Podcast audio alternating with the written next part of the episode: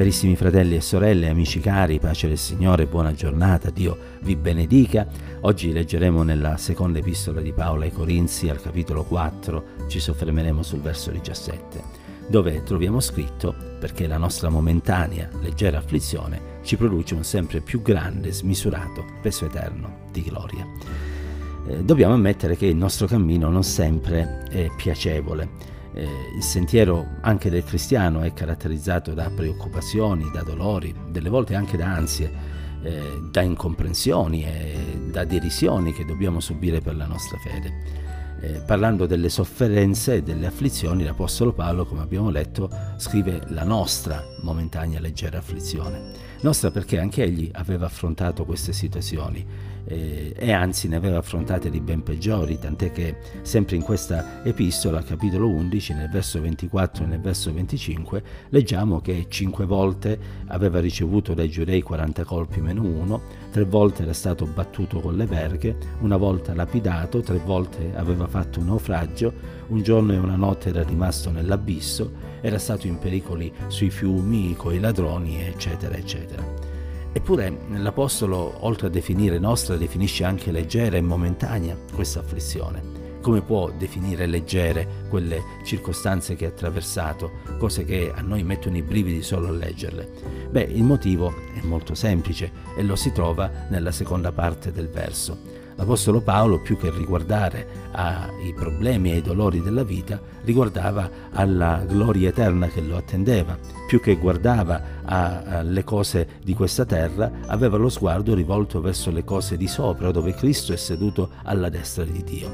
Ecco perché sembrava leggero ed ecco perché veniva percepito come momentaneo il momento e qui scusate il bisticcio di parole dell'afflizione e della prova e Dio ci aiuti ad avere gli stessi sentimenti dell'Apostolo Paolo. Ricordiamoci, il Signore ha preparato per quanti saranno fedeli fino alla fine qualcosa di glorioso, qualcosa di straordinario, di meraviglioso. Giovanni prova in parte a descriverlo nell'Apocalisse, ma lì sono delle parole umane che provano a descrivere delle realtà celesti e sebbene sia attraente ciò che Giovanni scrive, sicuramente non è esaustivo, non è esauriente, non è capace di poter mostrare appieno ciò che veramente è la Gerusalemme celeste. E proprio alla luce di questo noi vogliamo con tutto il cuore dire Signore aiutami a rimanere fermo, anche quando dovrò attraversare la prova o se sto attraversando la prova aiutami a continuare a sperare in te, perché non voglio perdermi quello che tu hai preparato Ora, sia chiaro, non è che la sofferenza, l'afflizione sono qualcosa che ci portano a meritare di entrare nel regno di Dio. Noi ci entreremo per grazia, perché abbiamo creduto in Cristo, perché siamo stati lavati e purificati dai nostri peccati e questo è stato possibile perché li abbiamo confessati, ci siamo pentiti, ci siamo ravveduti. La sofferenza, l'afflizione sono tappe inevitabili della vita di ogni persona, credente o meno perché come dice la parola di Dio, quando piove, piove sul peccatore e sul giusto e così quando esce il sole avviene alla stessa maniera. Quello che ci permetterà, dicevamo, di entrare nel cielo sarà proprio la perseveranza malgrado le prove, perseveranza in Cristo e nella verità di Dio.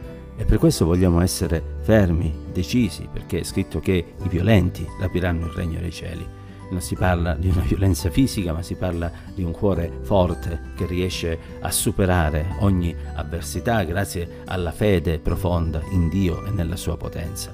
Questo eh, peso eterno di gloria è quindi qualcosa che ci permette di considerare come leggere le afflizioni. Questa visione verso l'eternità è quello che ci permette di poter realizzare che le afflizioni sono soltanto qualcosa di momentaneo e allora dobbiamo essere uomini e donne il cui tesoro è costituito non da cose terrene che non possono soddisfare i bisogni più profondi dell'anima, ma dalle cose celesti. Dobbiamo essere come Mosè che eh, rifiutò di godere per breve tempo i piaceri del peccato e scelse piuttosto di essere maltrattato col suo popolo perché guardava alla liberazione che Dio aveva promesso. Sia questa la nostra attitudine davanti alle afflizioni della vita, sia questo il nostro atteggiamento dinanzi alle delusioni o alle persecuzioni che possiamo subire per l'amore che abbiamo per il Signore. Guardiamo a Gesù, esempio perfetto di fede, il quale riuscì a sopportare la croce proprio perché aveva davanti a sé la gloria che lo stava aspettando.